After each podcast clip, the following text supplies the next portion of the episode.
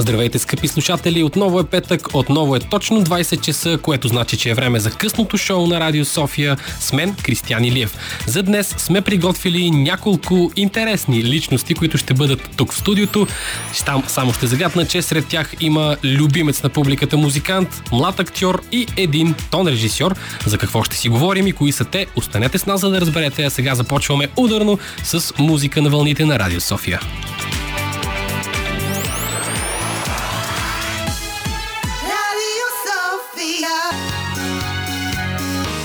Радио София. Късното шоу с Кристиян Илиев.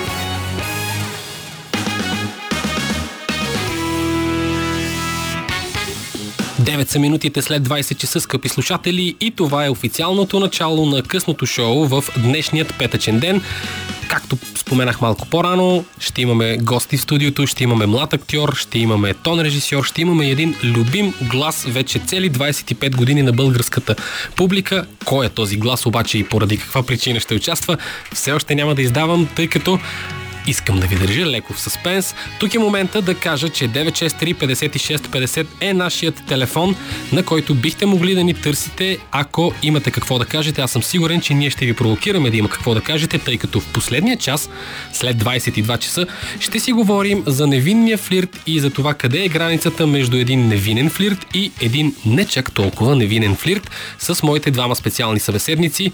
Ще загадна, единият е актьорът, другият е тон режисьорът, но няма да кажа кой е изпълнителят, който пък в 21 часа ще ни прави компания.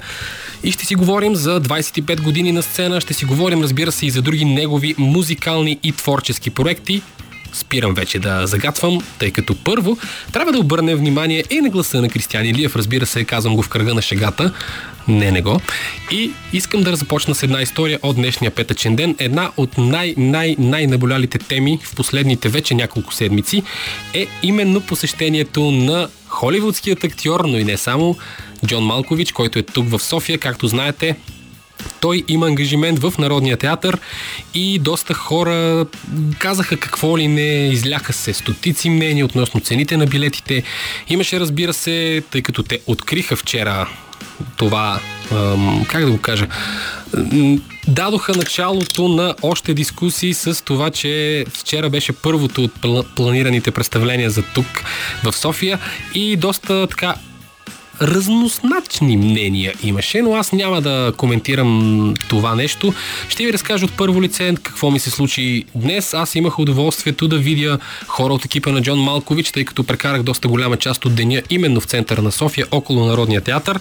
И също Смея да твърдя, че доста от тези хора бяха нападнати от обикновени така посетители, посетители на театъра, може би, обикновени фенове, които искаха да се снимат, тъй като се знаеше, че това всъщност е антуражът на самия Джон Малкович. Него не успях да го видя, за съжаление, но ми направи впечатление, че хората, които бяха от неговия антураж, бяха изключително възпитани и вежливи, макар и те да не са световно известни, макар и всъщност да нямат идея обикновените зрители на театъра. Кои са тези хора? Искаха да се снимат с тях, а пък самият антураж изобщо не отказа нито една снимка, винаги бяха усмихнати. Аз прекарах около 40 минути наблюдавайки това нещо, тъй като имах ангажимент в близост до Народния театър. Направи ми впечатление, разбира се, попитах човека, който беше с мен. Той има ангажимент към Народния театър, но не е актьор, както и да е, затова няма да ви занимавам. Попитах го кои са тези хора, тъй като признавам си, на мен също ми бяха непознати. И той ми каза, че всъщност това са хората, които се грижат на Джон Малкович, да му бъде добре, да му бъде приятно, да му бъде топло, ако искате, докато е тук в София. И ми направи впечатление тяхната вежливост, тяхната усмивка, как не отказваха снимки с случайни минувачи, които явно знаеха кои са те.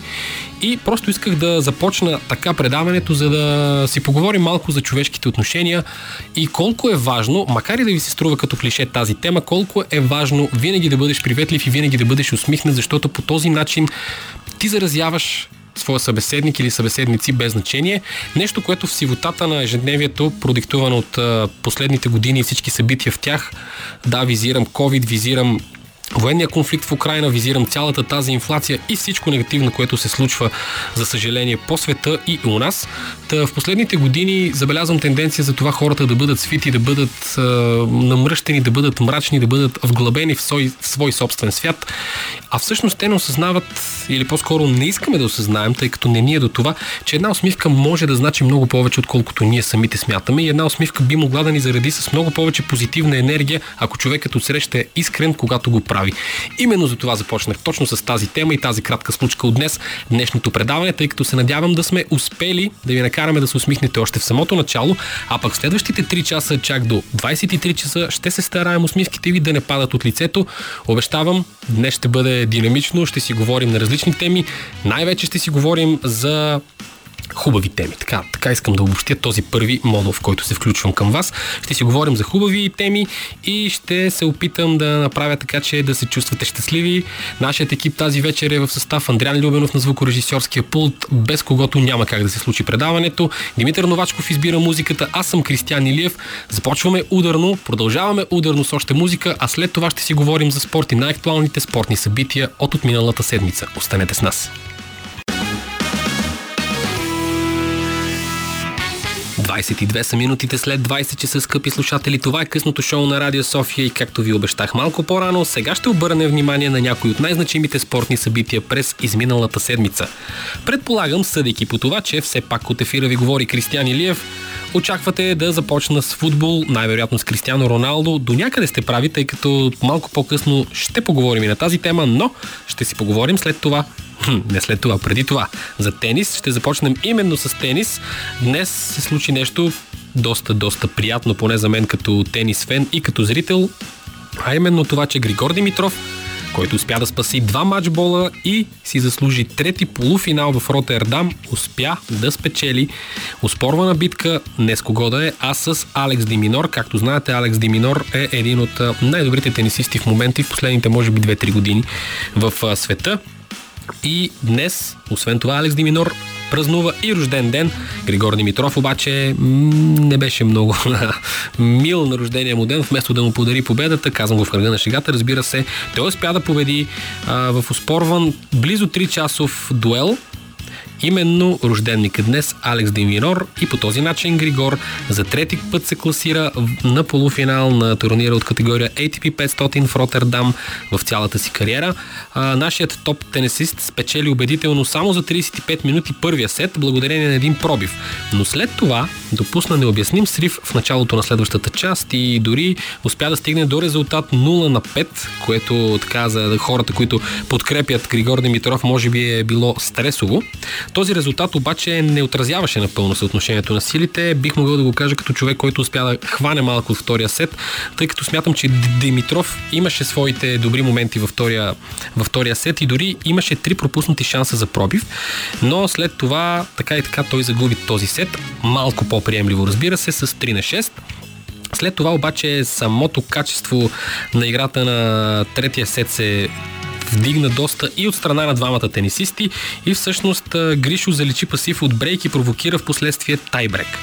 Там, разбира се, той а, изостана разбира се, казвам, защото успях да видя малко и от тайбрека, но за тези, които не са го гледали, там Григор Димитров изостана с 0 на 3, след това направи и двойна грешка и съперникът му получи два матчбола, единият от които именно на него сервис. Григор обаче успя да отрази и двата, възползва се от първия си шанс и с фантастичен минаващ удар. След едно доста красиво разиграване в близо до мрежата, успя да вземе своето. Григор така по този начин вече има цели 159 спечелени тайбрекове в кариерата си, а пък загубените му са 150, което прави положително съотношение. През този сезон на равносметката му е 4 на 2, отново в полза на спечелените.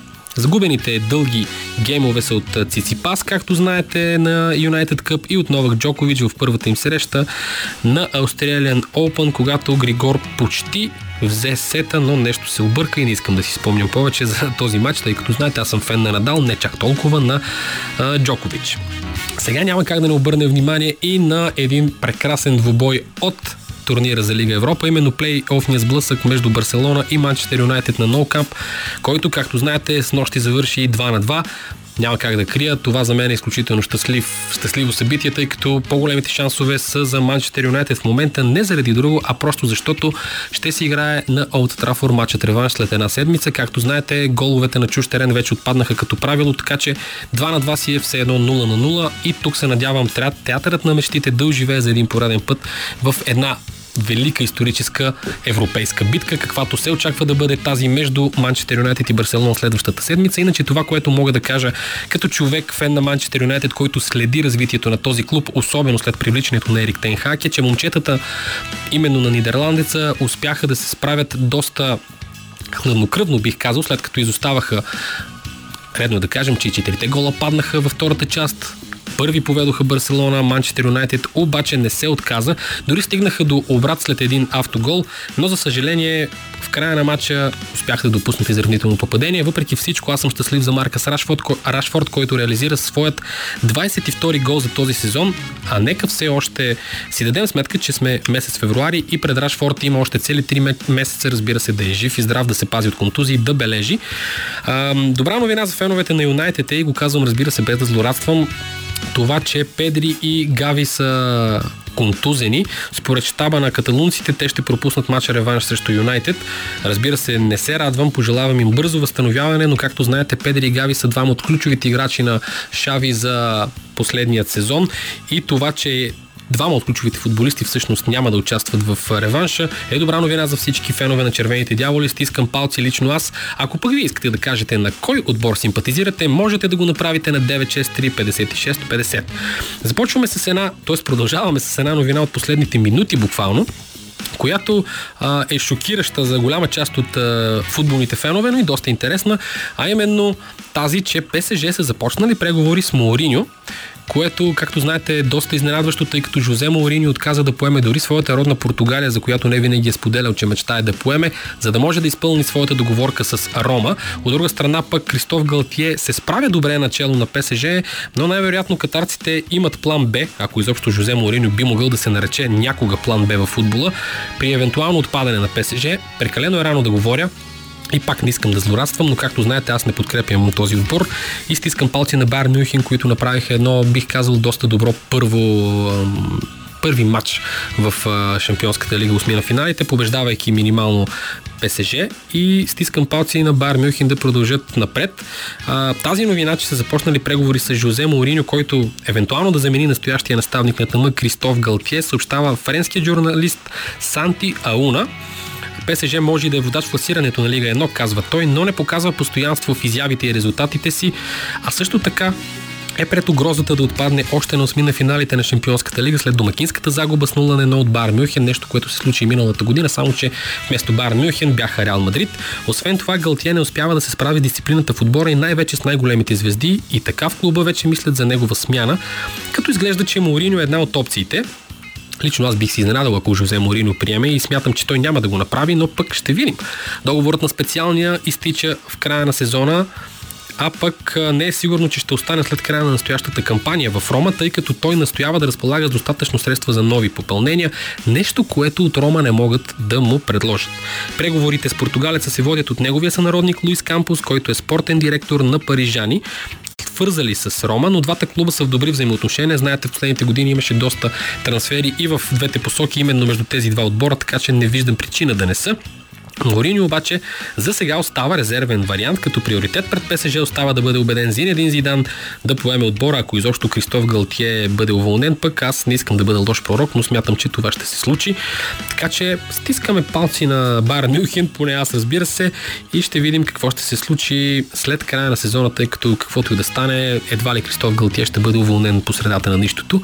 След края на сезона обаче ще се решат много въпроси не само в ПСЖ, не само в Шампионската лига, а и в европейския футбол като цяло. Така че това бяха трите новини, на които бих искал да обърнем внимание. Стискаме палци на Гришо, разбира се, за мен това е новината на деня, въпреки че съм футболен фен. Надявам се да съм ви бил полезен, тези от вас, които не са успяли да разберат част от тези новини. Сега продължаваме с още от музиката тук на вълните на Радио София и след това ще си говорим още интересни неща. Останете с нас! 41 са минутите след 20 часа, скъпи слушатели. И сега искам да преминем към една музикална тема, може би една от малкото музикални теми, на, която, на които всъщност се чувствам компетентен, а именно хип-хоп музиката. Ще разберете защо минаваме към хип-хоп музиката.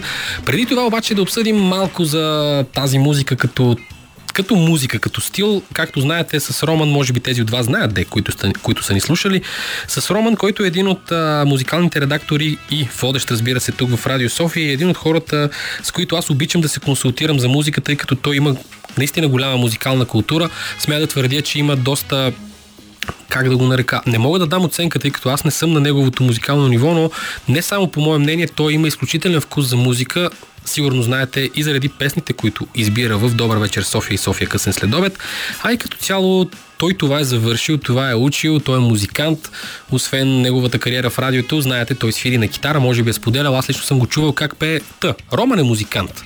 И една от малкото теми, на които той не се чувства пък силен в музиката, е именно хип-хопа. Заради това сега ще започнем от самото начало, като няма да преподавам хип-хоп. Аз също не съм нито рапър, нито съм някакъв професор по хип-хоп, но съвсем накратко да разберем, за, за да разберете защо искам да стигна до там, да обясним какво е хип-хоп музиката. Хип-хоп музиката се води социална музика, която е възникнала малко след средата на 20 век, точно така 20 век, около след 1950 година нататък в Съединените Американски щати, като това е музика, която първоначално се е пеела буквално на улицата и е била за улицата. Едни от най-опасните и най-бедните квартали на Нью Йорк са известни с първите свои хип-хоп изпълнители, като разбира се тогава не се е казало хип-хоп. Това е, тогава е било социална рап музика. Бронкс това е мястото, което се възприема като родно на рапа, и всъщност хип-хоп музиката се характеризира с това, че там най-важно е посланието, най-важен е текстът, който винаги а, има някакво, поне в началото на хип-хопа, разбира се, в, когато тази музика е била създадена, винаги хип-хопът е носи, рапът, пардон, рапът е носил някакво силно социално послание. Винаги римите са били написани от самия човек, лични са били малко като за стендъпа, въпреки че не знам доколко това това сравнение е коректно, но винаги те са изразявали проблеми, те са изразявали понякога и решения тези текстове. Хип-хоп музиката е разпознаваема и чрез флола, който обикновенно притежават сво, а, хип-хоп изпълнителите. Флолът е това как те редят римите, да го кажа малко по-разбираемо и все пак малко жаргонно. И а, това е основата на рапа всъщност. Разбира се, през годините хип-хопът е преминал през много метаморфози, минал е през различни етапи от своето развитие. Някои от най-значимите хип-хоп изпълнители в историята само изброявам и пак казвам, това са някои от тях. Easy E, NWA, Ice Cube в частност, но и не само той, Redman и Method Man, EPMD, Snoop Dogg, Dr. Dre и много други, като, стиг, като преминем през, разбира се, Eminem, 50 Cent и стигнем до малко по-модерните истински хип-хоп изпълнители. Истински, защо използвам този израз, ще ви обясня след малко, каквито са T.I., Bow Wow, Busta Rhymes, разбира се, и стигнем до най- най-модерното, което в момента се слуша, като ам, така, как да го нарека, под под а, ниво на хип-хоп музиката или пък трап музиката, което също е част от а, хип-хоп музиката, мога да използвам. Та хип-хопът е минал през много метаморфози. В момента в хип-хоп музиката се срещат няколко течения, едното от които е именно трапът, който стана много популярен в последните около десетина години. Трап музиката се характеризира с по-малко текст и с изключително така силни ритми. Силни ритми, какво имам предвид? Имам предвид, че в а, трап музиката често се използват някои музикални оформления от а, хаос музиката, от техно музиката, в комбинация с а, рап ритми. И общо взето това е едно от най- а, обичаните и най-слушаните в момента подразделения на хип-хоп музиката. Лично аз съм от хората, който е отраснал и за това казвам, че се чувствам до някъде компетентен на тази тема с някои от най-разпознаваемите хип-хоп гласове. Разбира се, няма как да не споменем тук и да не отчетем, да не отчетем значимото и на тези, които съвсем наскоро ни напуснаха. Кулио, който е един от пионерите в рап музиката с Gangsta's Paradise. Разбира се, DMX, който си отиде съвсем, съвсем наскоро, един от а, по-модерните, въпреки че вече сме 2023 година и DMX е сред класиците, бих казал аз смело. Ам, слушал съм изключително много Snoop Dogg, Easy и един от моите любими хип-хоп изпълнители. За мен той си остава един от най-най-легендарните рапъри в историята. T.I. е един от също моите много любими. Тези хора се...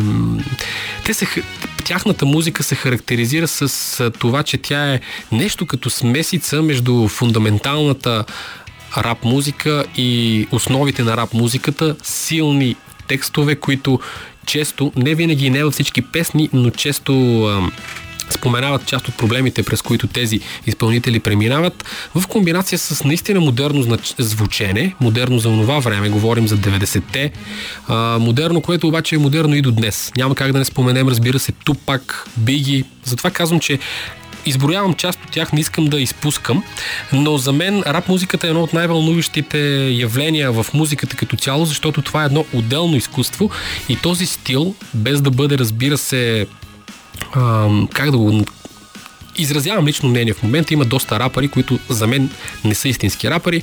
Това са хора, които пеят, защото е модерно. Няма да споменавам имена, тъй като не смятам, че е редно и пак казвам, изразявам личното си мнение, но ще се съгласите с мен, поне тези, които малко или много слушате хип-хоп музика, че в момента тя е доста разводнена в някои отношения и всеки втори изпълнител се нарича рапър. Но да си рапър не е толкова лесно, според мен, защото най-важното е да, да умееш да, да предаваш послание. Знам, много от вас ще кажете, че една от целите на музиката изобщо е това, но за рапът това е фундаментално, от фундаментално значение. И а, смело мога да твърдя, че тук в България ние имаме също пионери в рап музиката, имаме доста успешни рап изпълнители от 90-те години, както и от а, началото на 21 век. Част от тях наистина са станали, бих могъл да кажа, световно известни, колкото и да звучи нескромно, тъй като се радват на огромна популярност не само в България. Не всички, разбира се, но пак казвам, част от тях могат да ни представят смело и конкретно за източноевропейска държава и за държава от Балканския полуостров смея да твърдя, че ние имаме доста развита култура именно в хип-хопа. Защо тръгнах от началото на хип-хоп музиката, рап музиката и стигнах до тук? Защото следващият ми гост, който ще бъде съвсем скоро в студиото, е един от най-най-най-успешните представители именно на хип-хоп музиката тук в България. С него ще си говорим за, за хип-хоп, но и не само. С него ще си говорим за това какво е да си 25 години на сцена, какво е да си един от пионерите в България и също така за негов музикален творчески проект, който хем има общо с хип-хоп, хип-хоп музиката, така да го кажа, хем не съвсем. Кой е той обаче ще разберете след малко. Сега ще слушаме още музика тук в ефира на Радио София. После ще чуете един кратък осведомителен бюлетин от Българското национално радио и след това се завръщаме с втория час, който ще бъде посветен на хип-хоп музиката в България. Останете с нас!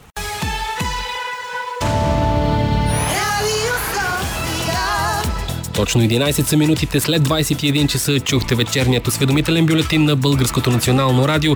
Както обещах, започва втория час на късното шоу в днешния петъчен ден. Започва не как да е, а с един специален музикален гост, любим глас в последните 25 години, не само на мен.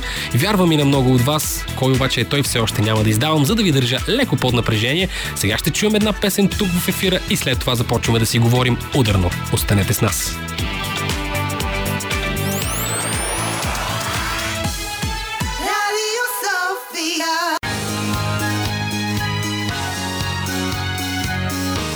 Радио София. Късното шоу с Кристиян Илиев.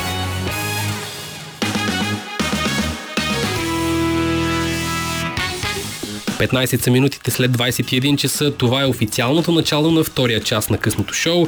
Моят събеседник е тук вече в студиото и вече няма да ви държа в суспенс. Това е обичаният от много изпълнител Адриан Рачев румънеца. Здравей, много ми е приятно. Е, yeah, добър вечер на всички. Светна ми лампичката на микрофона, това значи, че съм в ефир. Оле-ле, сега какво ни чака? Не, много ми е готино, много се кефя. Децата би трябвало да са легнали вече и да спът, което е готиното, а ние може да си правим каквото си искаме. Абсолютно да, това е идеята на твоето гостуване, но преди да преминем към правенето на каквото си искаме, за да си говорим напълно освободено, искам да обърна внимание на един твой проект, а именно Folkustic X. Да, това, това след като се скарахме Сенчев преди 5 години и колко време вече мина.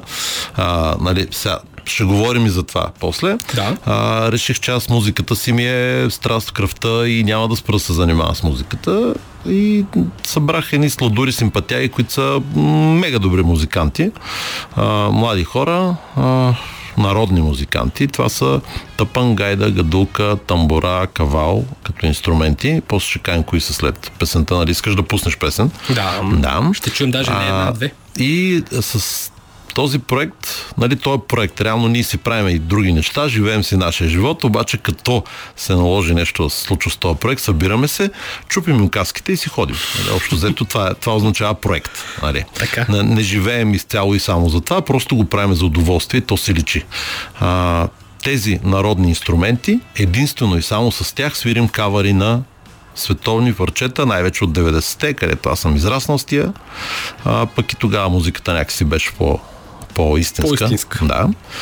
А, това правим. Народни инструменти свират световни парчета от 90-те години. Като аз изпълнявам някакви неща, сега то може да не ме слушате, не съм толкова интересен.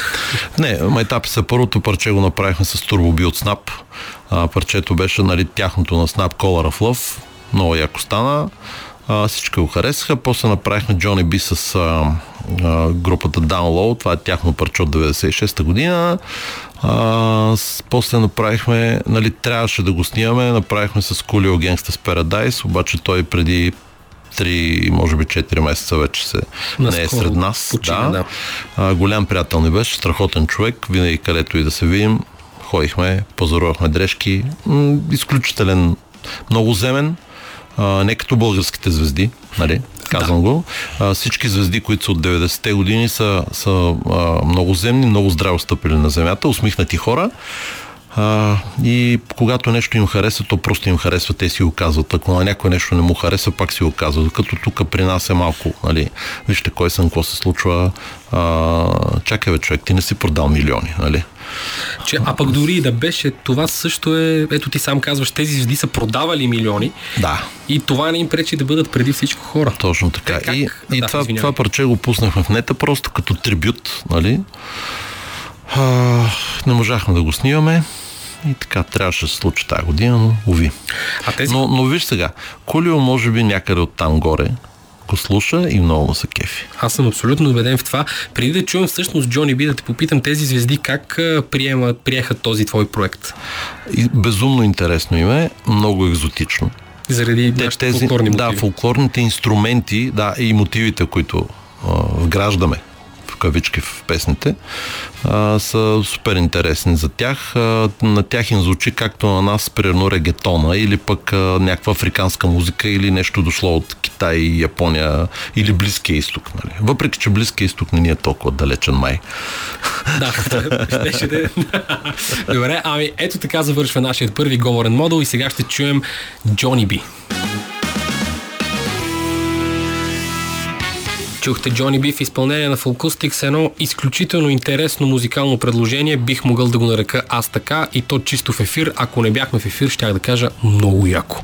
Много е Много много, откачено. Това, а, аз не знам как никой па не се е сетил преди това, ама то, дали, то си е до човек и до, до откаченост, нали? Защото след пандемията всички изчаткахме.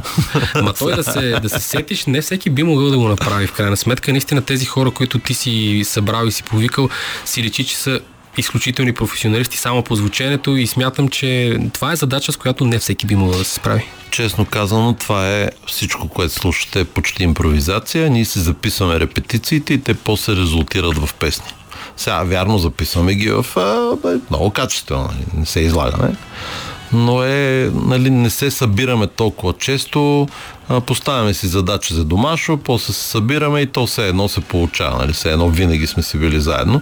Просто народните музиканти, те са страхотни хора всички, не са като другите музиканти, много земни, много готини хора, пак казвам, тук опираме до хора, защото напоследък май не останахме и много хора. Имам и аз такива наблюдения. Да, не го казвам, не знам дали е жалко или така би трябвало да е, но сякаш ценностите нещо се изпариха напоследък и, и хората почти останаха без ценности и са обезверени. Ей, гледам по съседните нам държави. Най-малкото един българин колко често ходи на църква. Примерно като казвам обезверени, дори това да хванеш. Не. Аз не съм толкова вярващ, не съм от тия, които много хори нали, на църква, но а, може да сравняваме, примерно, с едни румънци, с едни гърци. Хората вярват и в това, вярват в себе си. След това, нали, като вярваш в себе си, ти можеш да направиш много неща. Факт. А, нямаш таван, където да си удариш главата и да кажеш, ох, аз стигнах тавана, заболя, нали? Имаш, нали, както казват, sky is the limit. Добре, а всъщност този проект Fulcustics продължава, вие продължавате да работите и до ден днешен, нали така? Да, правим си, забавляваме се все още. Пак казвам, нали, това, което чухте, са единствено и само български народни инструменти и нищо друго. Нищо друго. Само български народни инструменти, автентични. Адмирации за това. А, да, дори нали, всеки как, те хората казаха, добре, сега как ще направим примерно да звучи баса, нали, защото тия песни 90-те години всички с бас, всяк ритъм. Много лесно, ръжлем бихме тъпана и той почна да звучи по-низко. А, и, на, и на бас тамбурата сложихме вместо нормални струни на китара, сложихме струни от бас китара. Е, Защото тя бас тамбурата си е с нормални струни. И, и така прозвуча още по-низко, даже толкова долу плътно ниско, приятно. И нещата се получават. Ако има желание а, и си достатъчно откачен, да. И, и нали, внимайте какво си пожелаваш. Аз винаги го казвам. Да, аз нали- чух ти в предварителния разговор, ти ми го каза и Да, да. Ами да. Та, между другото, Турбо от Снап току-що ви прати поздрави. Преди малко ми писа, след това ще го чуя. А ако някой преди 25 години, аз съм расъл с тази музика на Снап, нали? The Power, Color of Love, Rhythm is a Dancer. Това пак казвам, това са платинени плочи, албуми или там, какво се води, сингли. А, ако тогава ми беше казал някой, а, ти ще познаваш този човек и ще сте като братя, а, а на всичкото отгоре Турбо ми беше казал преди, нали, по време на пандемията, ако искаш ми вярвай, аз се чувам с теб и още двама-трима ето. около мен, което за, аз тогава настръхнах и ако това преди някой, преди 25 години някой ми беше казал, ще му как гледай си работа, обърни се и си тръгни, за да не ползвам груби думи сега. Нали? Ами добре, именно сега поздрави, за да му върнем поздравите, нека чуем Color Love тук в изпълнение на Фулкустик в ефира на Радио София. 31 са минутите след 21 часа. Говорим си тук с Адриан Рачев, докато Адриан Любенов пуска музиката за вас. Аз не съм Адриан, аз съм Кристиан Илиев, но ми е безкрайно интересно и сега продължаваме към една от любимите ми теми. Защо любима? Аз споменах в първия час, на теб не ти казах, защото аз споделих на нашите слушатели, че съм фен на Руменец и Янчев от а, малък, нека го наречем малък. И сега Руменец Янчев правят 25 години. Айде сега още един увреден в ефира. Те хората знаят още от преди да говоря. Фен, фен не е добре. А, Почитател. поне аз не го приемам така. А, на нас всичките фенове са ни приятели, което предпочитам приятели, защото винаги някой може да дойде да ми каже здрасти, как си коста? Или да ми каже, е, онова парче ти е много моля бързо да разкажа една история за първото. Аз а, тук е момента да споменем, че, да споменем, че там, където аз учих в училището, а, в близост и там, там и работех, там пък живееш ти. Няма да казвам къде какво, няма значение. Но съм те виждал много пъти. Първият път, в който сме си говорили, всъщност аз бях в една кола изчаквах а, едни автомобили да се изкачват и тогава, скъпи слушатели, румънец слезе в неговата и каза, братле, моля те, моля да не ги чакаш толкова много, че много бързам за летището, извинявай. И аз тогава му казах, да, румънец, точно така ти казах, да, румънец, тръгвам веднага и тръгнах. Така, така си говорих за първ път с тебе. Да, посрещах тогава. Не знам точно кой беше, но може и турбо да е бил. Нямам представа. Нещо посрещах от летище. Някакъв много знатен човек и нали, там не е готино нали, те да те закъсняваш, чакат, да. по-добре Да. ти ги чакай. Нали. Добре, да се върнем сега към все пак 25 години на сцена. За мен, слушах и аз още, казах ти, мене не ме познаваш, моята жена, пипни ме тук, това са ми от любимите песни, които, като се замисля, бяха преди повече от 20 години. И сега, как, как се чувстваш от гледната ти точка на румънеца сега, спрямо това, което вече е минало? А, същия запратък съм се, няма да се притеснявате. нали, преди време, още като почвахме, имаше една много готина журналистка, която никога няма да я забравя. А, мацката работеше за лична драма. А, ние отиваме такива нехайни на интервюто и а, е, тук интервю, ау, трето, пето, хвърчат всякакви неща около нас. И сядаме, тя толкова се беше подготвила, Ние направо замръзнахме. Бе, тя знаеше абсолютно всичко за нас. Аз не знаех тия неща за нас, се вика, нали? Толкова беше подготвена, нали, за което е ела. И тя тогава не пита, добре, сега какво направи известността от вас, нали? Какво промени? Два ли не? Нали, леко провокативен въпрос, като нали, ти трябва да кажеш, ами това промени имата. И ние седяхме, седяхме и казахме, то запар так разваля ли се? на, къде е по, нали, на къде е по-зле от това? А, и така. Никога, никога не сме се взимали на сериозно.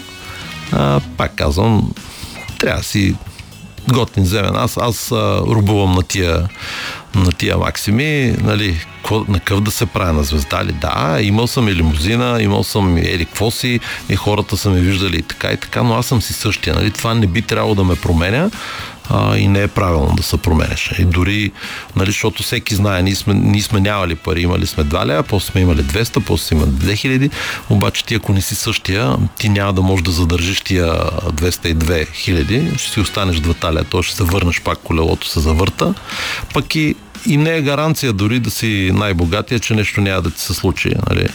Много милиардери станаха милионери след като се ожениха за разни такива а, скандинавки, а, а, други Симпатични кавказски, нали?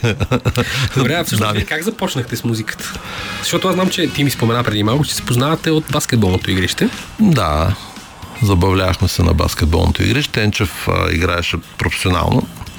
А, в отбора на гимназията бях и аз, нали. А, за да, за да нали, те ни освобождаваха от часовете и аз се бях и аз там в отбора, много не съм играл. Те винаги ни биеха. Езиковата биеше математическата в град Добрич тогава. После нещата се промениха. Това е друга тема. А, бяха много добър отбор и винаги сме си играели приятелски а, така наречения стритбол, нали, извън, извън залата на улицата. И там, реално там са истинските приятелства. Един ден се срещнахме с него Сенчев. Аз се прибирах от училище, той отиваше или двамата се прибирах. Нещо такова беше. Някой беше тръгнал към или от училището а, гимназията съответно и той ми каза, нали, защото той беше тогава в амнистия и нещо амнистия май се бяха разпаднали тъкмо или нещо беше станало. Нямам точно спомени. Много години минаха, нали? Не мога да помня всичко на този свят. И той ми каза, искаше да правим нещо. И аз, понеже пеех безумно добре. Тогава не знаех текстове на песни, не знаех английски, обаче имитирах много добре парчета като Jump Around, като uh, Hidden High, някакви такива супер хип-хоп неща, които са вау да. нали, за времето си и, и той ме знаеше и аз го знаех и той ми каза, искаш да правим нещо заедно. Аз казах, що не? Дай да правим и почнахме да се събираме текстове, музика тогава на, на един приятел, който сега живее в Германия, му, тормозахме го постоянно. Ало, ало, а, може ли да да правя музика? А музика, човек, нито съм музикант, нищо. То беше а, тогава а, на една дискетка се събираше софтуера, на друга дискетка се събираше парчето. И, и даже на неговия, на неговия компютър направихме първото парче и на още такива две дискетки, като почнах студент в Търново, в един компютърен клуб, направих Пипниме тук. Вау. И с тия две, тия две дискетки, даже мисля, не знам, едната може би я паза някъде. А, след време ще е много скъпа на търк предполагам. Според мен и сега ще е много скъпа даже на търк. Не, не, ще изчакаме. и така всъщност до 1999 година, когато вие сте на Златни Орфей. И, да. Е, малко повече това е, значи, това е преди Пепнимато. Пепнима да, тук да, е няма. Е, тогава има мене, а, не познаваш. Тогава участвахме на, на един фестивал, той беше Сарандев в Добрич, много як фестивал. Млади да, да, таланти. Там жури бяха Лили Иванова, половината от ФСБ, на, от Националното радио. Майя Райкова беше в... Wow. в да. А, и, имаше страхотни имена жури тогава и излизаме някакви млади таланти, сигурно, защото сме млади, какви таланти, обаче забележи, с три парчета изкачаме и трите авторски. Вау, е, това си е доста. А тогава, нали знаеш, по, по това време, 90-те години, трябва да отидеш някой да ти напише текста, някой да ти напише музиката, трети да ти направи аранжимента и те примерно изкачат, нали, водещите и музика, еди кой си, текст, еди кой си, аранжимент. Добре, бе, хора. И ние изкачаме музика, текст, аранжимент по Румънец Ценчев и почва всичко. Обаче тогава публиката беше на, на яко нали, ръцете горе и те ни даваха първо място. Аз викам, вау, ако стана тук. И на вечерта, гала вечерта, след като свърши цялата там церемония, имаше а, парти в един голям ресторант и Лили Иванова дойде а, и каза, момчета, вие не сте ли мислили за Златния Орфей? Аз викам, вау, какво стана тук? Иван Лечев беше до нея и, и Иван Лечев каза, момчета, вие нямате нужда от Златния Орфей. Златния Орфей има нужда от вас. И какво да има нужда, като ни реално участваме на последния Златен Орфей в Слънчев бряг и след това повече нямаше Златен Орфей. Отдето минем трева не никне. Да, там спечелихме трето място за млади таланти. Нещо сме таланти пак двойно отдебелена подчертавам, защото сме млади. Ни бяха пуснали и така. А там какви, какви ситуации, какви истории има, ще паднеш. Добре, предлагам ти сега да чуем нещо малко по-късно от вас. По-късно като време. Нещо малко по-ново от вас спрямо Златния Орфей и мое любимо, а именно Сан Санана.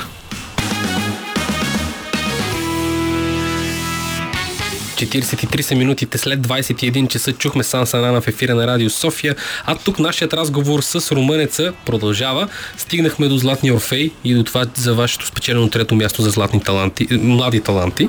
Да. Златен Орфей, млади таланти, така. И всъщност това ли ви отвори пътя към по-голямата, така, ако мога така да го нарека абстрактно, разбира се, сцена на България? Може би да. Златния Орфей си е Златния Орфей. Каквото и да си говорим, кой може да се похвали Златен Орфей? Аз се огледаме. Ми, май не съм много. Май не съм, май не съм много. И тогава наистина трябваше да си много добър. Наистина някой трябваше да ти е написал текста, музиката, аранжимента, а, да, си, да имаш глас поне 2 метра, нали, това колко октави са, не знам. Нали, а, трябваше да си наистина, а, нали, пред нас кой беше, беше Роберта човек, смисъл, стига. А, ФСБ са и писали музиката, текста е на а, а, как се казваше на това. А, съсете до края на предаването ще ме прощавате, но нямаше никой случайен в тия проекти замесени и наистина бяха много сериозни. Но летвата беше много висока. Да, не се справихме с 207 см, не взехме олимпийското злато, но в крайна сметка бяхме там в картите за игра и по-важното за нас беше, че цял слънчев бряг след участието на Златни Орфей си пееше Мене не ме познаваш, мене не ме, не ме познаваш, мене не ме. Нали? Аз си пее и до ден днешен, между другото. Да, това, това тогава така заразяваше хората. Ние успявахме от срички да създаваме нови думи и така много се забавлявахме като нали, скороговорки. Да, в което по-късно лечи и в част от другите ви песни, като Моята да. жена и като Пипниме тук. Те и днес гледам, че някакви хора пееш тип, ще биде тип, тип, ще да, биде тип, тип. Да, абсолютно. Това е една от най-великите фрази, бих казал, в българската музикална индустрия. Да, ти като кажеш тип, ще биде тип, нали се сещаш за мен, аз съм симпатяга. Аз съм симпатяга. Ами, разкриме. Не исках да го казвам в ефир, но... Не, нали, на който и да кажеш тип, ще биде тип, се сеща за това парче и за а, великите, нали, великата 2001 година, когато това, тази песен. Нали, ние реално се бяхме отказали. Как тогава. така? Ми, това е един от първите ни, на това е първото ни отказване. Казахме, то няма никакъв смисъл. А, нали, работихме някакви неща, правихме. То не се случва, не се случва, както на много млади таланти, изпълнители, хора, които се занимават с каквото и да е в България. То не им се случва. И се бяхме отказали, обаче съдбата ни погали. Имахме някакъв страхотен също късмет, нали? Остай, че парчето е много добро. Имахме и късмета. А, а, оставихме парчето в аз някакви симпатяги диджеи наши приятели, Енчев в едно-две радия в София и то взе, че се завъртя лека по лека и като тръгна, то тръгна като вълна. Ти, ти просто това нещо няма как да го спреш.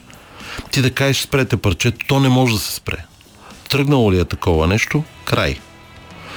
И ние даже в един момент не осъзнахме какво се случва. Нали? Това е грешката на много млади изпълнители, когато да речем имат един хит и те обаче не знаят, що са го направили този хит и как се е получило. И нали, това се казва One Hit Wonder. Тоест, едно, едно парче чудо, ти се умееш ли да направиш следващото, което да ти е хит, значи вече си в играта и почваш да ставаш истинска звезда. Иначе какво?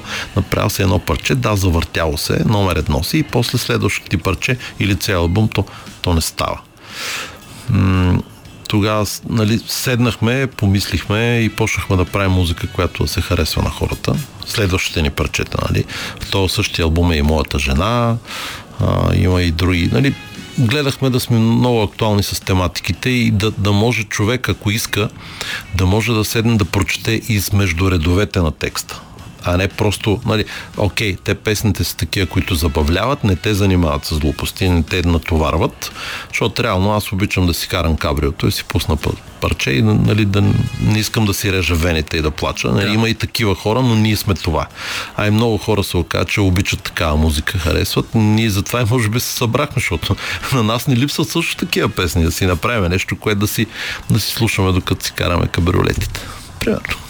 Да, между другото, Су, свобод, аз... Свободен дух, нали? Свободна душа. Това е, това е идеята. Аз си спомням, че когато излезе Пипниме тук, бях, може би, бях 9 годишен, ако не се лъжа, втори или трети клас и имаше едно момиче, което беше, тък му беше завършила вече нашето училище, м- какичка, тя вече беше на 19-20 или там колко тя беше завършила и в цялото училище всички говорихме само единствено за нея, че тя е в този клип. Ага. Не, не знам, що ти го споделям, но просто това да, е Еми да, значи това е първото парче в България с 40 момичета в него, така че. Да, може и тя да е там. А, тя даже беше една от тези, които бяха най-отпред. С един, аз и до ден ще си спомням с един червен панталон, къдрева. Как ска? Ами не мога да си спомня вече, как се казва. Но си спомням клипа, спомням си и нея, какичката от моето училище. А, ми, да, аз повечето ги познавам, все още с някои от тях си поддържаме връзка, нали, тази виртуалната връзка с Фейсбука, нали, как си, какво става честит рожден ден, нали, нормалните неща. Общо взето, нали, добре е, готино е, когато все още си, си запазил тия а, контакти хора и имаш доброто чувство, защото нали, повечето хора се губят през годините, което не е готино. Определено и не случайно ти казах за тази какичка и на, на там отиде разговора ни, тъй като ние в следващия час, скъпи слушатели, Румен ще остане още малко, благодаря за което. С Иван Георгиев и Цветелин Иванов ще си говорим за границата между съвсем невинните свалки и тези, които вече не са толкова невинни свалки и за това ще ни е, ще ни е необходимо и твоето мнение. Но първо ще си говорим още за музика. А, Хора сега... ще съжалявате, че оставам. Не, напротив, аз предизвиквам те. А, само да те попитам, а, няма как да не преминем и през това. А, чакай сега, как да си формулирам въпроса? Защото аз знам, че един музикант не се пита за... Добре, ще започнем отзад напред. Питай, питай. Имам една изключително любима ваша колаборация заедно с Остата и Джон Калека от утре. От утре, да. Да, тази песен за мен е... Това е идеята на това парче. Всеки мъж казва на жена си и, и по принципи на себе си дори. А, всеки, всеки казва от утре спирам да пуша, от утре спирам да пия, от утре спирам да ходя по жени, т.е. от утре си променям а, целия живот, биологичен часовник и каквото и да е там което е много трудно и много малко хора са го са умяли. И затова и го направихме, защото това си беше хит, реално. Всеки казва от утре от понеделник, от другия месец, да. от до година. Нали, всеки си казва, от, не, то не е от днес, не е от сега, сега ще го направя, ама от утре, т.е. има някакво малко време, нали, поне един ден така да, да го осъзнаеш и, и то ден може би разваля цялата работа. Еми, ей, за Кажи сега за свалките и момчетата да се включат. Само, не, те ще се включат малко след бюлетина, който предстои, но преди това да те попитам, в отутре, конкретно, всеки от вас сам за себе си ли си написал? Да всеки. И Джон да. Клек, и устата, и вие. Да, да, да, да. А припев? А, е, не, той, той беше ясен припева. То, това е идеята на цялото парче. Да, м- откъде дойде идеята? Ем, не знам. И тогава имахме заедно музикална компания с устата и постоянно си бяхме по цял ден заедно и така. А, ето, супер яко. Той беше част от Select Music Media тогава, нашата музикална компания на времето. А, и после той се отдели, нали, абсолютно приятелски, нищо не е ставало, не сме се карали и така нататък. Не, защото хората обичат да имат нещо така, сол и пипер да има нещо, нещо по, по-спайси, не. Няма нищо, просто решихме, нали, всеки си продължава по някакъв негов път и така. До ден днешен се чуваме с устата им, страхотен приятел, много готин типаж. Остата е и доста успешен като стендъп комедиант. Не съм ходил на стендъп на остата, много ми се ходи, ще умра за хиляда сто човек. Той тогава си беше забавен. То някой като е готин и забавен и, и лъха от себе си това. Нали? Благодаря. Не съм вярвал, че ви го И направиш. ти не си лош, да, да. Никак не си да. Ами, добре. И ти не, не, не те сваля, нали? Говорим за свалки. Не, падам си по жени, извинявай. Вече съм женен, имам си пръстенче, две деца, всичко е наред. Нали? Ами, аз пък си имам цеко, така че също нямам интерес. Скъпи слушатели, сега останете на вълните на Радио София, ще чуете качествена музика, след това ще чуете съвсем кратък осведомителен бюлетин и след това Иван Георгиев, Цветелин Иванов, аз и Адриан Рачев. Румънеца ще си говорим за жени. Radio Sofia. 6 са минутите след 22 часа, скъпи слушатели, и навлизаме в третия и последен час, так... чанс, час на късното шоу в днешната петък вечер, заедно с Адриан Рачев, Руменеца, Цветелин Иванов, Цеко и Иван Георгиев, младият актьор Иван Георгиев, ще си говорим за границата между невинните и не съвсем невинните свалки, както и за някои други пикантни неща около тази тема, въртящи се именно около тази тема, така че останете с нас.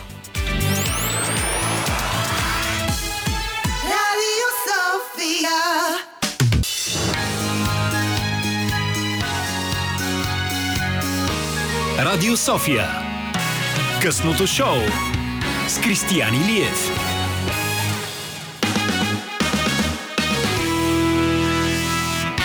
– 11 са минутите след 22 часа. Това е третият час на късното шоу в днешната петък вечер. Заедно с Адриан Рачев сега приветстваме в студиото следващите ни събеседници. Младият актьор Иван Георгиев и добре познатият Цеко. Здравейте! Здравейте! Добър вечер. Това беше гласът на Иван. А, Ванка, как си? Всъщност идваш от репетиции. Точно така, Крис. Добре Това съм. си. Да, да, добре съм. Какво повече да кажа. Като за края на седмицата Токс. Момчета, петък вечер, какво търсите тук в това студио? И объркахме се по път. А, на мен ми плащат за да съм тук. Да, той е на работа, така че Не, за него е окей. питам, да. Ние за антураж. Всъщност, а, ние сега с вас, четиримата заедно, ще обсъдим темата за невинните и не толкова невинните свалки. Иване, не е нужно да, да казваме къде сме провокирани тази тема с теб лично. Но а, има ли според вас някаква граница, която е така назована, съществуваща граница между това, какво е една невинна свалка и как може да прерасне в нещо не толкова невинно? Иван, не чакаме да каже нещо или... Да, аз също съм объркан. Ако трябва да започнем, няма проблем. Значи, така, според мен границата е когато вече нали, в началото започвате да си говорите общи приказки, забавлявате се, хихохахи, обаче в един момент, когато една от двете страни предприеме някакво по-сериозно действие и това започва спрямо сигналите някакси да буди, а, може би интерес, може би объркване в другия пол, в а, противоположен човек. И това може да прерасне, макар и първата страна да не е искала в нещо по-сериозно от страната на този, който получава тези сигнали. Така.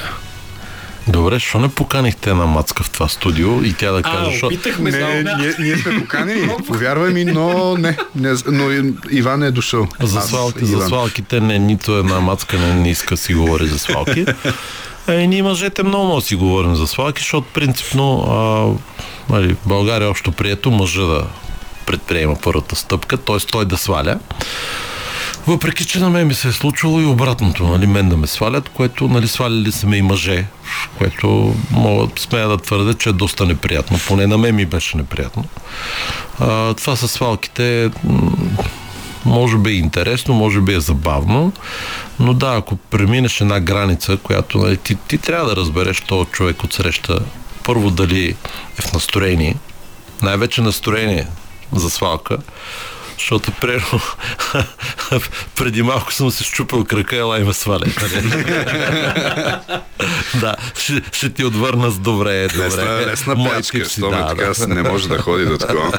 На мен, аз сега вече не, отдавна не съм в университета, обаче като бях първи курс и аз идвам от по-малък град и ми е интересно, аз искам да комуникирам с хора, понеже съм социален. И за моя жалост, като бях първи курс, не съм отказал на никого, където и да било, ако някоя, ако някой момиче ме покани някъде, аз отивам. Това ми е, аз съм бил на гробища, къде ли не съм бил. Той знае, плакал съм в Макдоналдс, но това е друго вече. Няма. Това, тая история съм е забравил. Са те сваляли в гробищата или просто си отишъл така за от А, е среща там, поне Не, не, не това бяхме на среща, разхождаме си се, нали, говориме си някакви неща. гробищата. И, и аз не познавам града, аз не го не, не, знам, не знам къде са Ами гробищата, но... познаваш ли гробищата като Не, не, вече влизайки в гробищата си казах, ние сме в гроб. Добре, И ме заведе на гроба на дядо си. Не съм сигурен защо. Разказа ми някакви неща за него, не си спомням, съжалявам. Добре, вие на, нали осъзнавате, че все пак това са хора, които почиват там. Нали? Е, Това е той- идеята на гробищата, той- вие ги притеснявате. С Ами- някакви ваши глупости. Аз не исках. Аз не съм искал да ходя. Също ми се е случвало, това съм го разказвал, мисля, че на Кристиян. А едно момиче казва, аз тук има, аз живеех в Люлин 4 тогава. И момичето казва, аз тук има едно езерце, аз много го харесвам. Пак подчертавам, аз не съм бил в София преди това и не знам къде са езерцата в София. И тя ми казва, е, така ще отидем, то не е далече. Ама се чувал за Люлин преди това, нали? За Люлин съм чувал Кой не е много, чувал да. за Люлин? да. Симпатично беше в Люлин, трябва да кажа.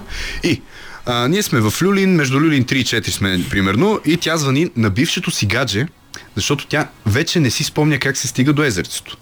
И ми дава телефона и той, брат, ти знаеш къде е Суходол аз? Да, защо? Еми това е, брат, язовира. И тя искаше да... Това е към един часа през нощта, искаше да ходим пеша от Люлин. Сега е момента да уточним, ти каза, че нямаш книжка, нали?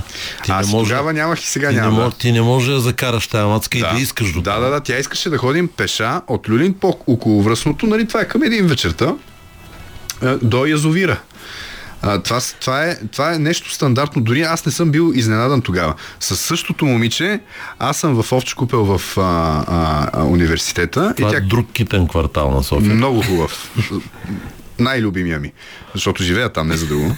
И тя тогава каза, хайде да се прибереме до Лилин пеша. И аз отварям си телефона, пак почерта, аз не съм а, живял преди това в София. И най-краткият път, който е, е през факултет. Аз си казвам, това е може би някакъв като студентски град, нали? Звучи ми образователно факултета, нали? И пак беше, вече се беше стъмнил, не е било един през нощта. Някъде по средата тя а, предложи разумната идея да се приберем, може би, с, с да не сме пеша, нали? И си хванахме някакъв автобус, не си спомням какъв Пак, че беше. не е предложила факултета да се разделите, за да е сигурно, че поне единия ще успее. да разкаже. Да, тук що а, Анди от а, зв- звукорежисьорната, апаратната, да, каза, че 56 най-вероятно е плюс. Точно така.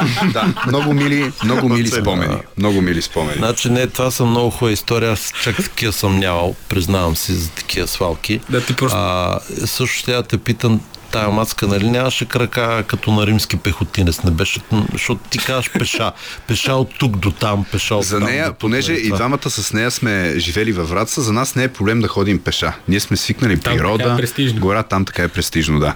А и на мен също много често ми се случва по-скоро мен да ме свалят момичета, просто не винаги са най, как да кажа, според нали, общото разбиране. Нали? Да не, разбираме, че ти си пустиняк. много мощно. Столичанин в повече. нали? Да, Дошъл- точно, абсолютно. Да. Но ако са ме сваляли мен някога а, жени, то те са били, да речем, не по-общо приетото най, а, как да го кажа, емоционално стабилни, така да го кажа. Това е, нали, според общо приетото. Не Не казваме, че, да, не казваме, че нещо им има на тях. Те са много а, симпатични. И а, до сега проблема винаги е бил, че Ти си малко. някъде, някъде в самата свалка да я наречем, аз преценявам, че може би не желая да се въвличам в отношения с въпросния човек. Преценявам, че може би няма да стигна на някакво хубаво такова житейско ниво с този човек. Но човека не може това да го разбере. Той не го разбира. И а начина по който аз комуникирам с жени е, колкото повече аз се опитвам да я обясна, че няма да се получат нещата, тя си мисли, че аз се свалям повече. Това е Вау. И така се стига до а, гробища, до какво, какви ли не случки. Абе, Тя да не е за друго да те е закарала на тия гробища. Само. Ама защо в гробищата? Защо решава, че там е мястото? Що- защото там, а, там ще е най-близо ти да приключиш и тя да, да, да прикрие всичко. нали, там е най-логичното. Нали, там, там всеки, на всеки кончената му е гробищата. Извинявайте, че го казваме фирма. Аз си представям, че жените четат някъде в интернет някакви статии си сядат двете и са а, човек, трябва да го заведеш в гробищата, те, те се кефят. Просто ще умре направо от кеф. Не, има, има такива неометалисти, които са кефят, но повечето мъже не са кефят на гробища. Камо ли пък момичета, момичета абсурд, значи гробищата не са чак такова готино място. Те не са място, където си спомняш а, някакви хубави неща. По-скоро гробищата са свързани с лошо, както примерно ако влезеш в съда или ако влезеш в болница. Нали? Ти, ти не си кажеш, о, че хубаво, нали? тук е много яко. Или пък в, в, участъка, ако те закарат. Нали? Не са ме водили. Жени специално не са ме водили. Къде е в участъка? И в участъка, и в съда. А, не се, все още. Но сме били на косъм, да. Това е друга история. Скъпи слушатели, ако и вие имате отношение именно по тази тема, 963 56 50 е номера, на който можете О, да, да, звънкате, това е на, на цената на един ра- градски разговор. Шегувам се импулсен телефон, никой да не звъни. Слушатели от женски пол, извинявай, че те прекъсна, слушатели от женски пол могат да споделят а, техните най-любими места за среща. Благодарим ви. А, понеже нямаме а, мацка в студиото, която да изкаже за свалките, ние си говорим, това е мъжки разговор, не се притесняйте. Така ще се продължи. Модула свърши ли? Да, модулът приключва. Сега музика и след това продължаваме с следващия модул.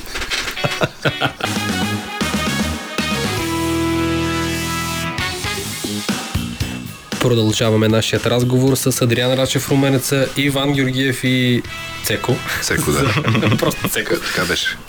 Да, благодаря ти, Окец. За свалките и за границата между това една свалка кога е невинна и кога става не чак толкова невинна. Всъщност, Иване, внимавай, въпрос Внимавам. към теб, да не, не, не се притеснявай. А, ти имаш ли някакви за теб лични табута на тема свалки? Кога би приключил нещо или има ли нещо, което да те спира или обратното нещо, което пък да ти е като катализатор и да те насърчи да продължиш с свалка? Преди време бих казал, че когато бях малко по-млад и по-така неопитен в сферата, бях доста по-наивен и когато едно момиче така си бръкне в ръкава и извади своите номера, така да те сваля, да те се усмихва, да те зарибява и ти вече не знаеш къде се намираш и почваш по-лесно да и се връзваш на къла. Обаче, сега вече като че ли по-скоро повече внимавам, за да мога да не се превърна в онези момченца, които тичат по едно момиче, то ги използва както си иска и след това остава на заден план и те забравя. И то не за друго, а защото най-просто казано ще се почувствам аз някак си като, като идиот, като глупак. В смисъл, за това време съм могъл да направя нещо по-полезно или да си изиграя играта по-добре, така че поне я да спечеля нещо цялата работа. И двете страни, нали, забавлявали сме се каквото сме се забавлявали и продължаваме напред. А я разкажи за последната си свалка. Ако искаш да се, ако не искаш. Не, човек, ти ставаш за политик. Аз между другото, Забавлявали сме се, каквото сме се забавлявали и продължаваме напред. България има нужда от такива хора, които да продължават напред. тук няма никакво рекламно. Да, защото, защото в момента нали, имаме нужда от политици като тебе, които умеят да се забавляват и след това да продължат напред.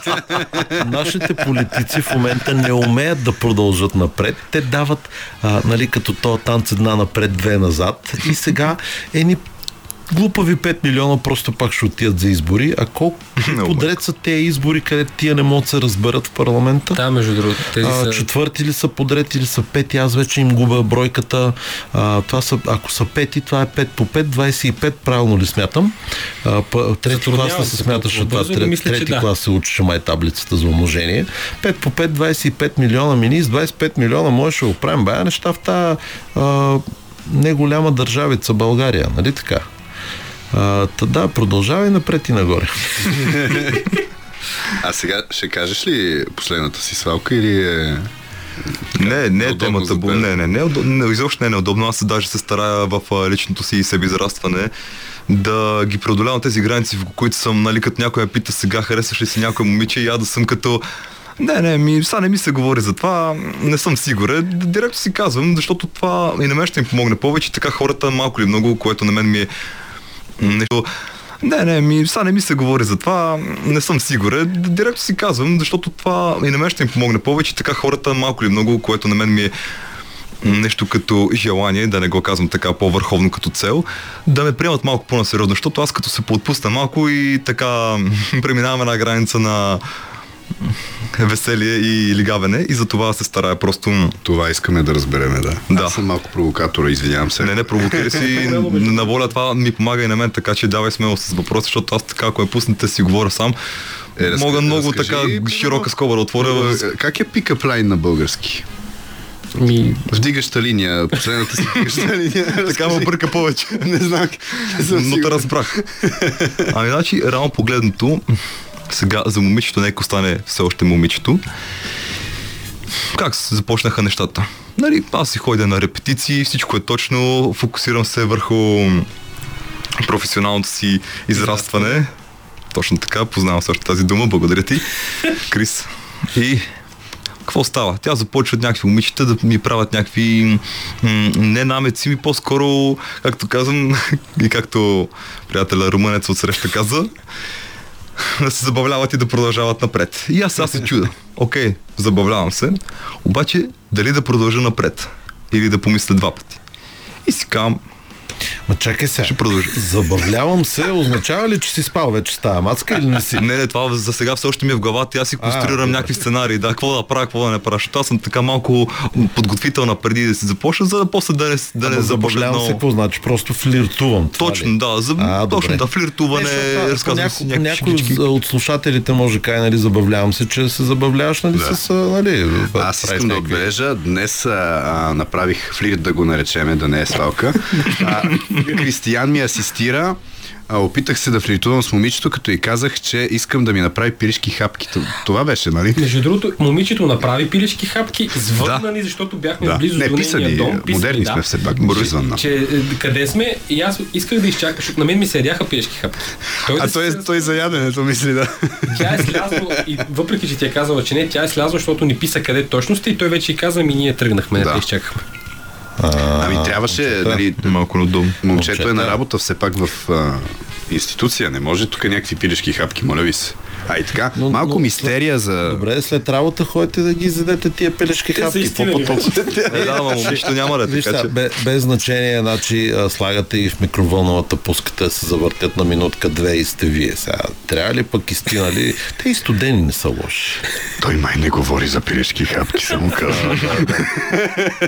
Момчета, аз ли да ви уча сега? А пък и той, Кристиан ти е играл Wingman, нали? Това, Точно така, да. е, това, това е човека, който нали, помага на другия да свали, а, което не знам дали е правилно, защото крайна сметка кой от двамата е Той, свалил? той не е много добър в това. Той по принцип, аз съм примерно, хей, хайде да ми направиш едни пилешки хапки той е, да. Да, не, да. Защо да не му направиш? Направи му пилешки.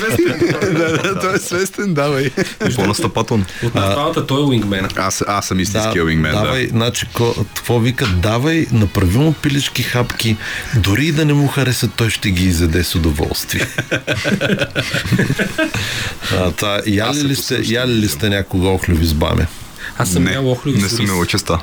Значи с баме става много лигава комбинация. Това е, това е все едно едеш някакви такива секрети носни. Да. А, и, и, с това, ако някой мацка ви свали и ги ядете цели, нали, цялата порция, това, е, това ще е върха. Тя просто а, трябва да ви кажа, че с това, ако, ако някой мацка ви сваля с охлюви с баме, това е върховната манжа да разбере дали наистина държите на нея. Защото, нали, а, какво става, скъпи, не ти харесва ли? Осем пътяга, защо не, не го ядеш? Нали? Защото... Истинският проблем е, ако сега някоя момиче те чуе и си каже, «Мгм, Сега Ето това е идея. ще го Ето това е го идея. пробвам. А всъщност ти имал ли странни хора по някакъв начин странен опитвали ли се да те свалят теб? А, по странен начин, да, а, имам всякакви начини. А, най-фрапантно беше, пипниме тук е хит и съм на светофар, а, гаджето ми тогава, нали, тя шофира, аз съм до нея седнал, воза се и не щеш ли на светофара една мацка, дойде и си залепи гърдите на, на това, на, на моя прозорец. А, не е смешно, те бяха доста а, сочни, в смисъл хубави, хубави, нали, истински, реколта, да. истински гърди, да. А, и искам да ви кажа, че си беше, беше си преживяване това. И, и аз бях шашнат по-интересното. А което е. гаджето ти как реагира? А, и тя беше шашната. Еми как, светна зелено и тръгнахме. Как да реагира? Какво да направи? Ама, как така Да- да тръгнахте? след- Не изчакахте ли нали, по, Да се отдръпне нещо. комфортна позиция тя, на... Тя си викаше, много те харесвам, а, много те обичам, нали, тя- фенските Аз си неща. нали. представям светва зелено, вие тръгвате и просто. Или, или просто се чуе на миг.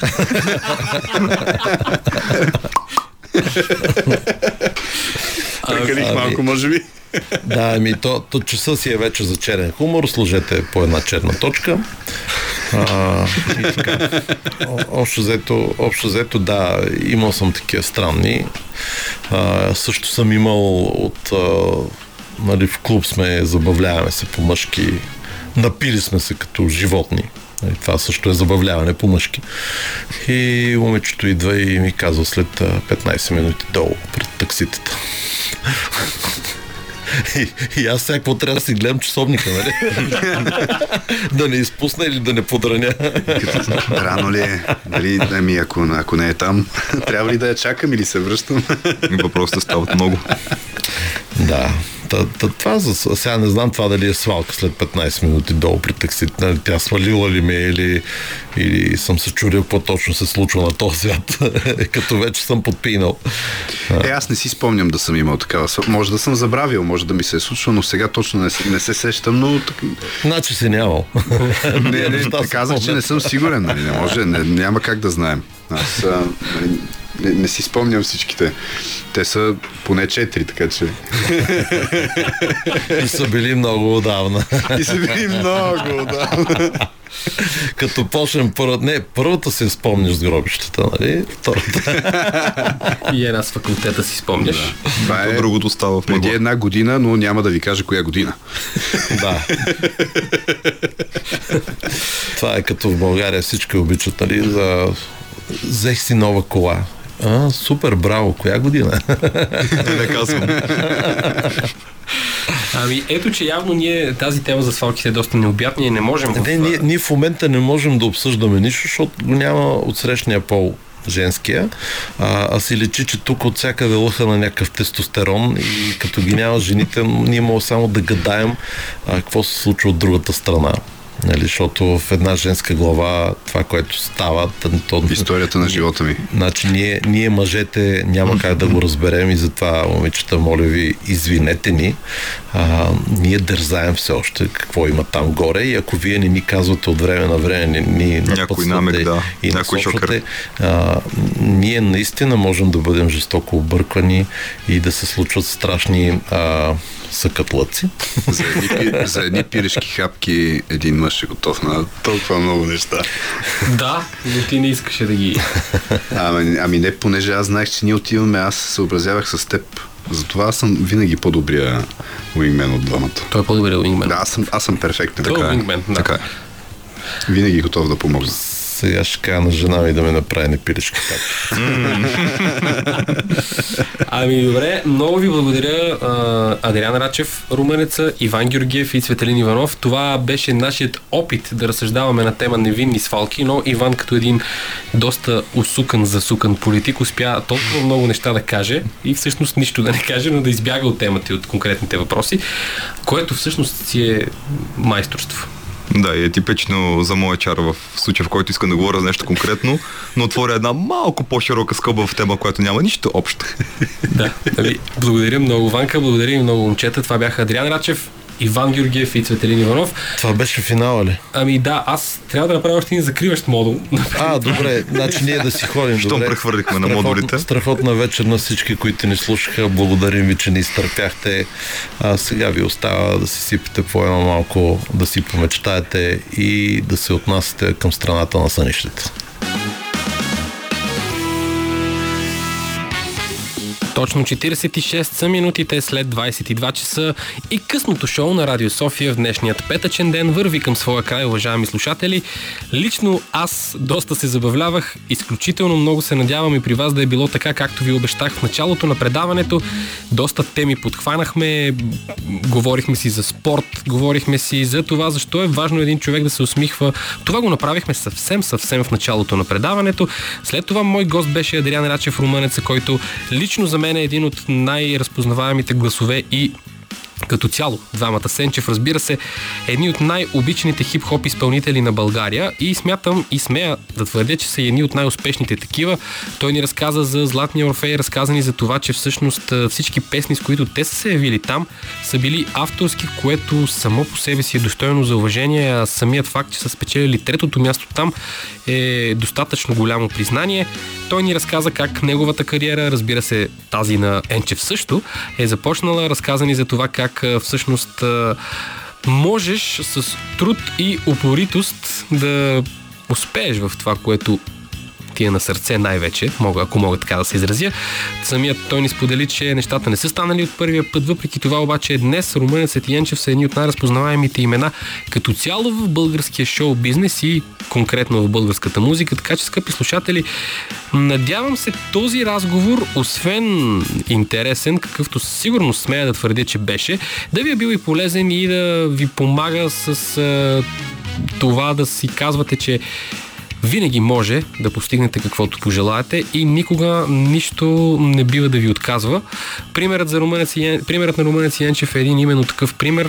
А, след това пък с самият румънец, както и с Светелин Иванов и младият актьор Иван Георгиев си говорихме за неловки свалки, за тънката граница между съвсем, съвсем безобидните свалки и а, вече кога една свалка не е чак толкова невинна. Цеко, Цветелин Иванов, разказа за голяма част от неговите странни свалки, които е имал и по, по, по-конкретно местата, на които той а, така е провеждал част от срещите си, ако мога изобщо така да се изразя. А, изобщо смея да твърдя, че се получи един разчупен, един забавен разговор. Надявам се и за вас да е било така, защото за мен със сигурност беше и наистина съм много щастлив да бъда тук тази вечер. Надявам се да сте се усмихвали докато ни слушате. Надявам се да съм ви накарал да се замислите поне малко. И сега в тази петъчна вечер не мога да ви пожелая нищо друго, освен уют, топлина, за тези от вас, които сте навън купон. И ще се чуем отново следващата седмица, когато ще ви потопим в още по-интересни теми, ако това изобщо е възможно. Ще видим а от целият ни екип тук Адриан Любенов на звукорежисьорския пулт, Димитър Новачков, който избира музиката и от мен Кристиан Илиев. Усмихвайте се, бъдете заедно, имайте страхотна петък вечер и невероятен уикенд и до скоро. Останете с нас.